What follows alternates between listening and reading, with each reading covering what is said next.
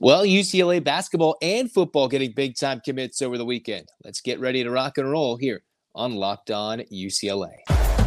You are Locked On UCLA, your daily podcast on the UCLA Bruins, part of the Locked On Podcast Network, your team every day.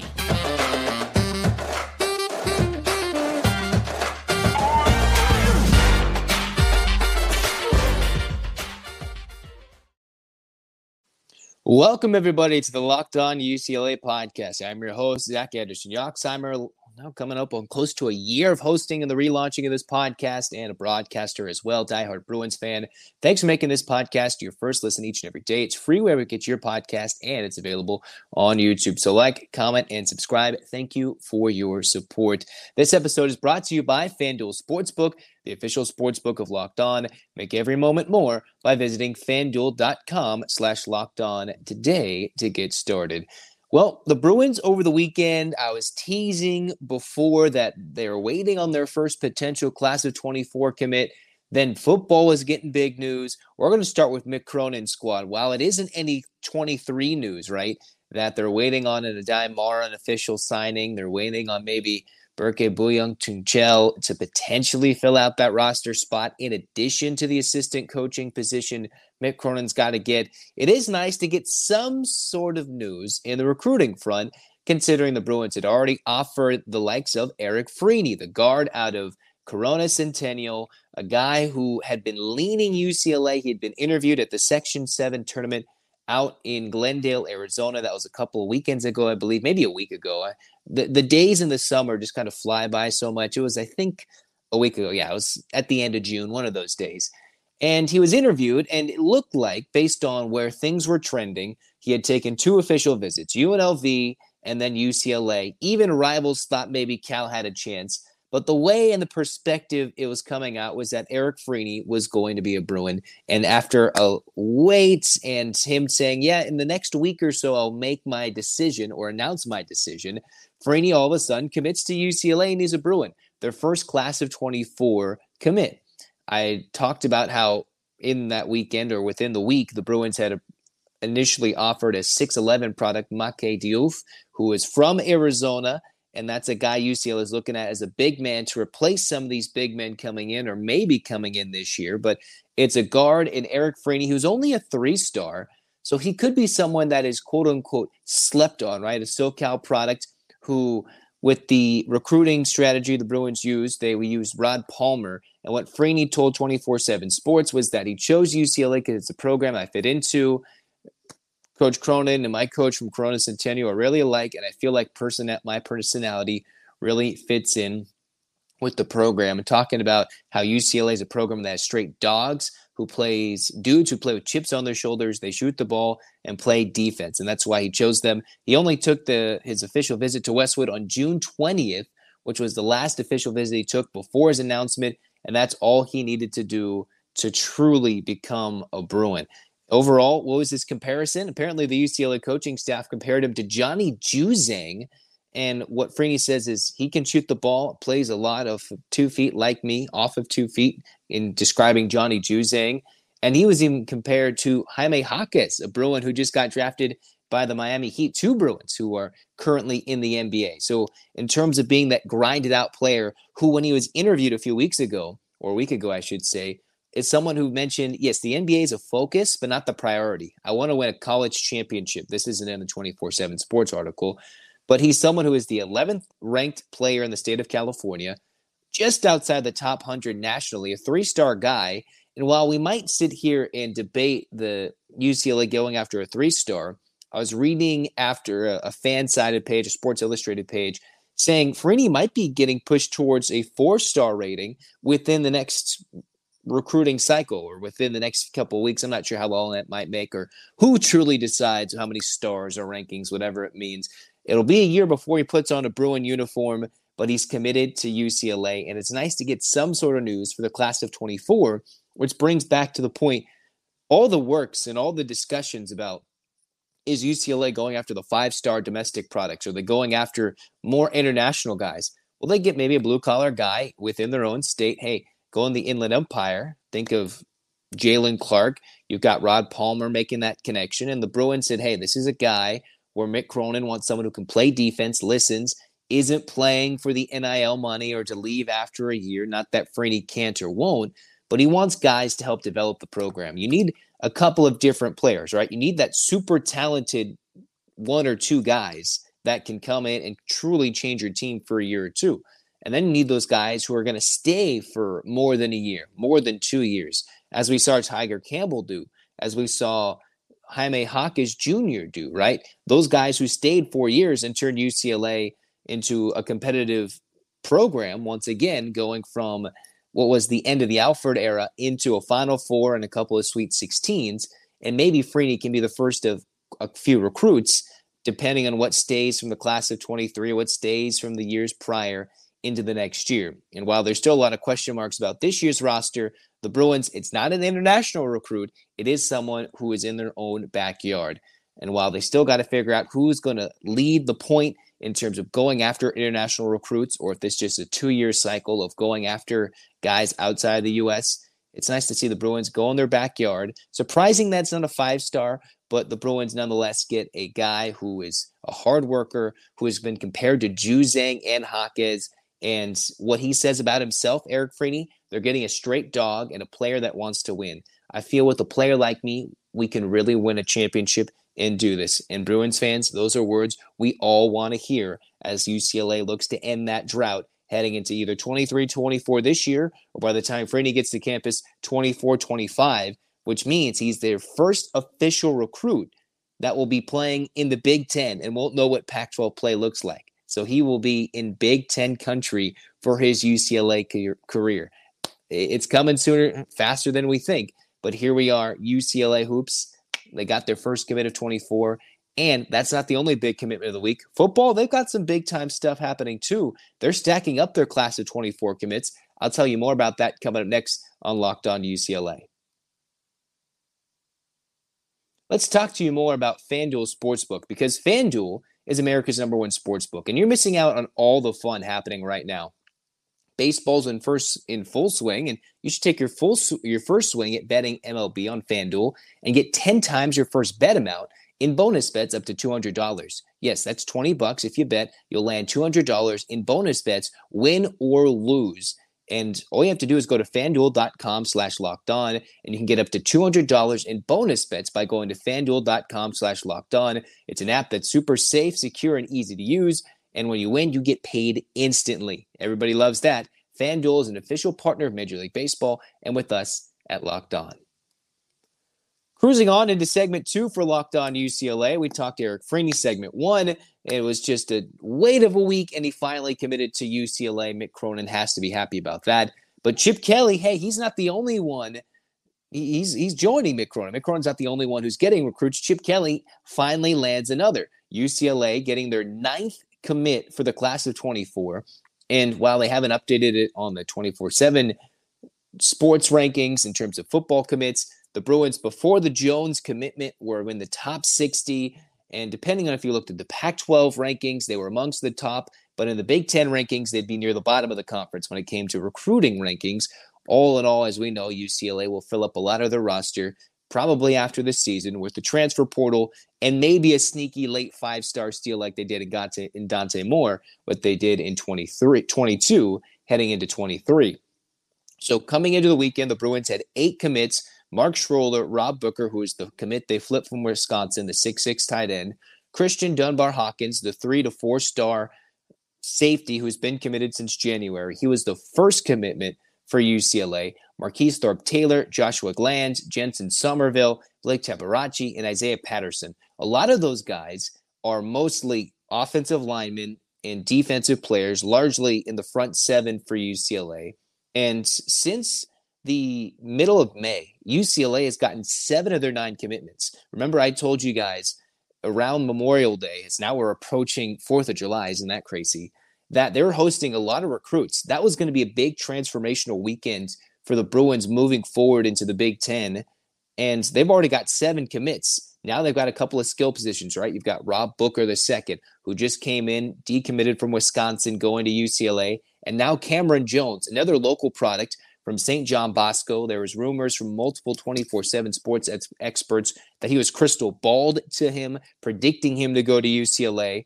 And after it's all said and done, apparently he's been a Bruin for so long that he quietly, verbally committed to Deshaun Foster a long time ago. But the big thing is he had been leaning UCLA for months. And one of the reasons why this three star product is running back, who is supposed to be another one of those Chip Kelly favorites, those big bruising tailbacks that can help fill the mold, right? You went from Joshua Kelley at the beginning of the Chip Kelly tenure.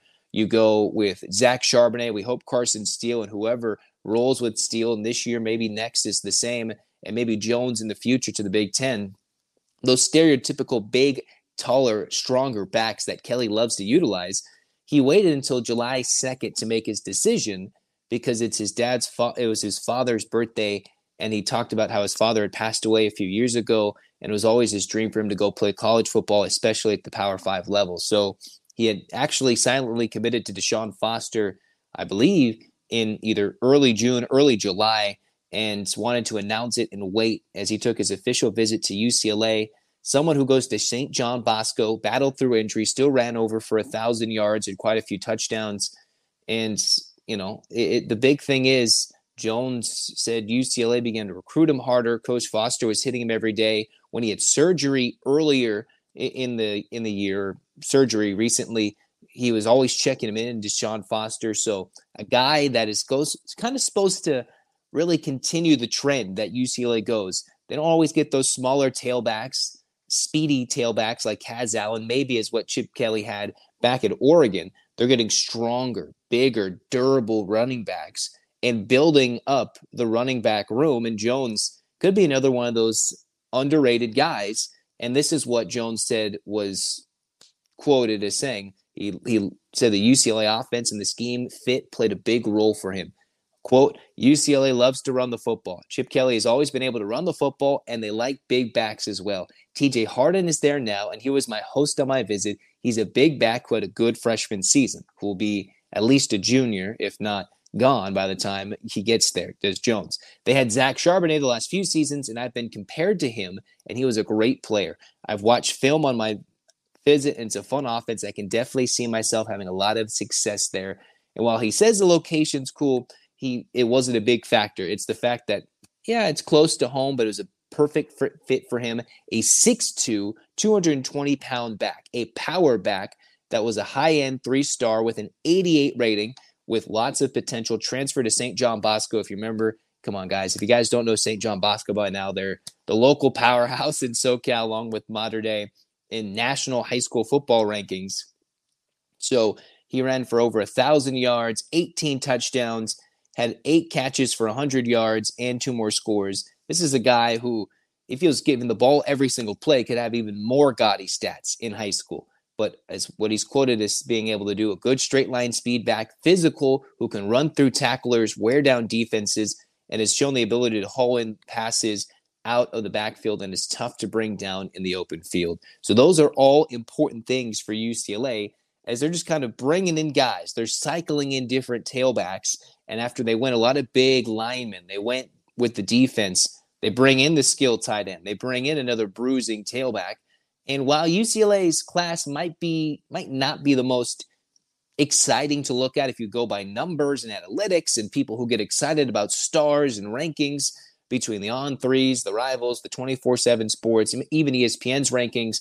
Jones is one of those guys that's going to come in and we hope fills the mold and continues the tradition for Chip Kelly. Big guys who break tackles and are very fast and can kind of do it both ways from the Charbonnets to the Kellys. We hope it's Steele and now eventually to what could be their first Big Ten tailback officially in Cameron Jones, the ninth UCLA commit. I haven't seen any shifting up in the, the rankings for recruiting since Jones committed because he's not updated yet.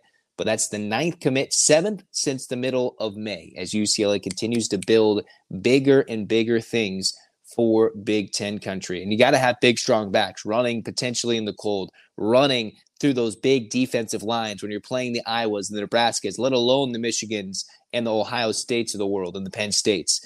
The Bruins, they're building, and now it's just we can't wait for them to put it on the field in 23 and eventually in 24 as both basketball and football are building bigger, bigger, and better things moving forward.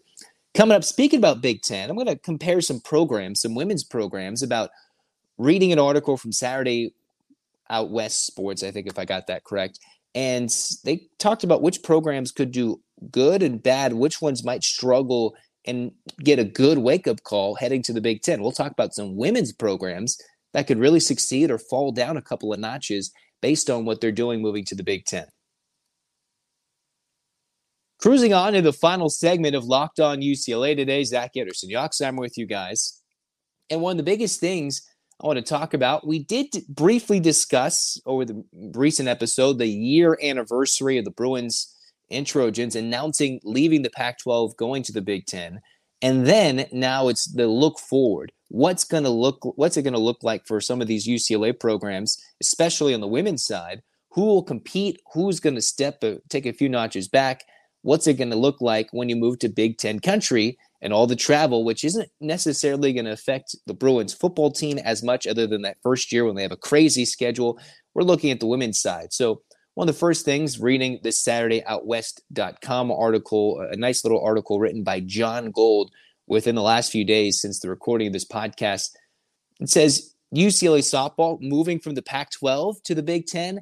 They go from competing every year with top tier competition between Arizona, Washington, Stanford, up and down the Pac 12, right? Utah beating UCLA in the Pac 12 tournament. So you go from a team that you see top 25 competition in just about every conference series, you're going to go into the Big Ten where no one in the Big Ten has won a championship since 2005, while UCLA has won four championships since 03, 13 overall, and will be clearly one of the best teams in the Big Ten and will be the biggest, baddest team, as this article says, in the Big Ten as soon as they join. So you're going to go from being tested weekly to maybe they're going to load up. They're going to load up that preseason schedule more than they've already done with all these crazy tournaments, just because conference play won't be as tough as it's been in years past. Expect the Bruins to dominate conference wise despite their disappointing finish here in 23. But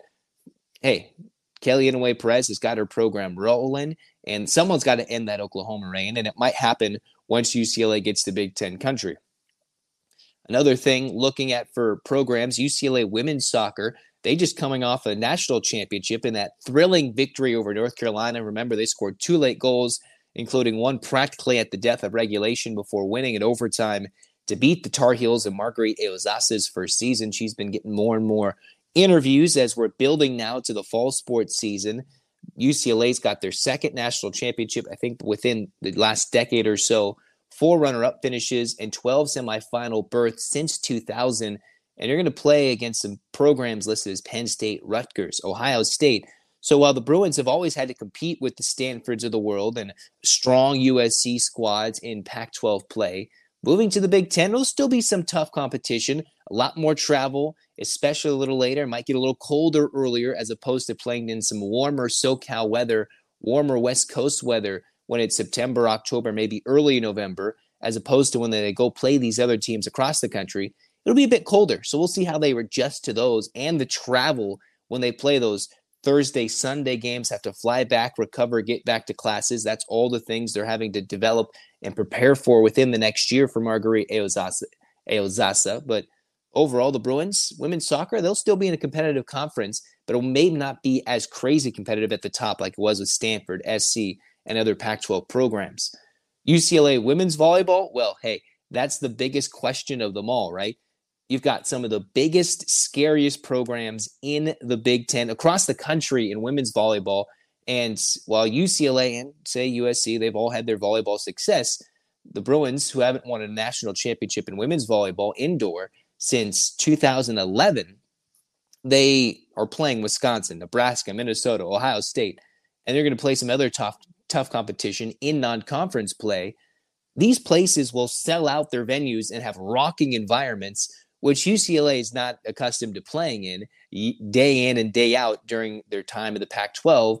It's going to be a wake up call, a big wake up call. What Saturday Out West Sports says, it says, and I'm going to agree, the biggest wake up call will probably be for women's volleyball, not football, women's volleyball. I mean, you could debate about all those things too. But when it comes on the women's side, it'll definitely be an important growth period for women's volleyball. They've got to step it up. I know they got the new coach. Everything is building into a Big Ten run where you've got to step up your recruiting game, bring up the fans to Pauley Pavilion because these Big Ten fans will travel and sell out their arenas. And they've been dominating the landscape of women's volleyball. So we'll see how that goes for women's volleyball as they play some tough competition. And then last but not least, women's basketball, right? You've got Cori Close, who's been putting in great recruiting classes time and time again, right? You're building in big time players, getting big time recruiting classes, and you've had to battle with USC, who's got the top recruit. You've got Stanford, who's been a perennial power, Arizona, all sorts of Pac 12 talent, Oregon State for times, Oregon for times, up and down the conference. Even Utah was doing big things. Colorado's been tough. All the programs, basically in the Pac 12, are practically postseason good, nearly from top to bottom. And then you're going to move to a Big Ten who might have to grow and have a clearer path to prominence, is what this article says. No Big Ten school has won a national championship since Purdue in 1999, which is now 24 going into 25 years without, once they play the tournament next year in 24, without a championship. And while we do like the idea that Ohio State was good and we have the likes of Iowa with Caitlin Clark being super exciting by the time the Bruins get there, that'll be long over. And could they, with a building class with these sophomores, soon to be juniors, the Bruins could easily be one of the top tier competitors in the Big Ten, if not nationally, within this year and next year, and could easily end a Big Ten drought for national championship.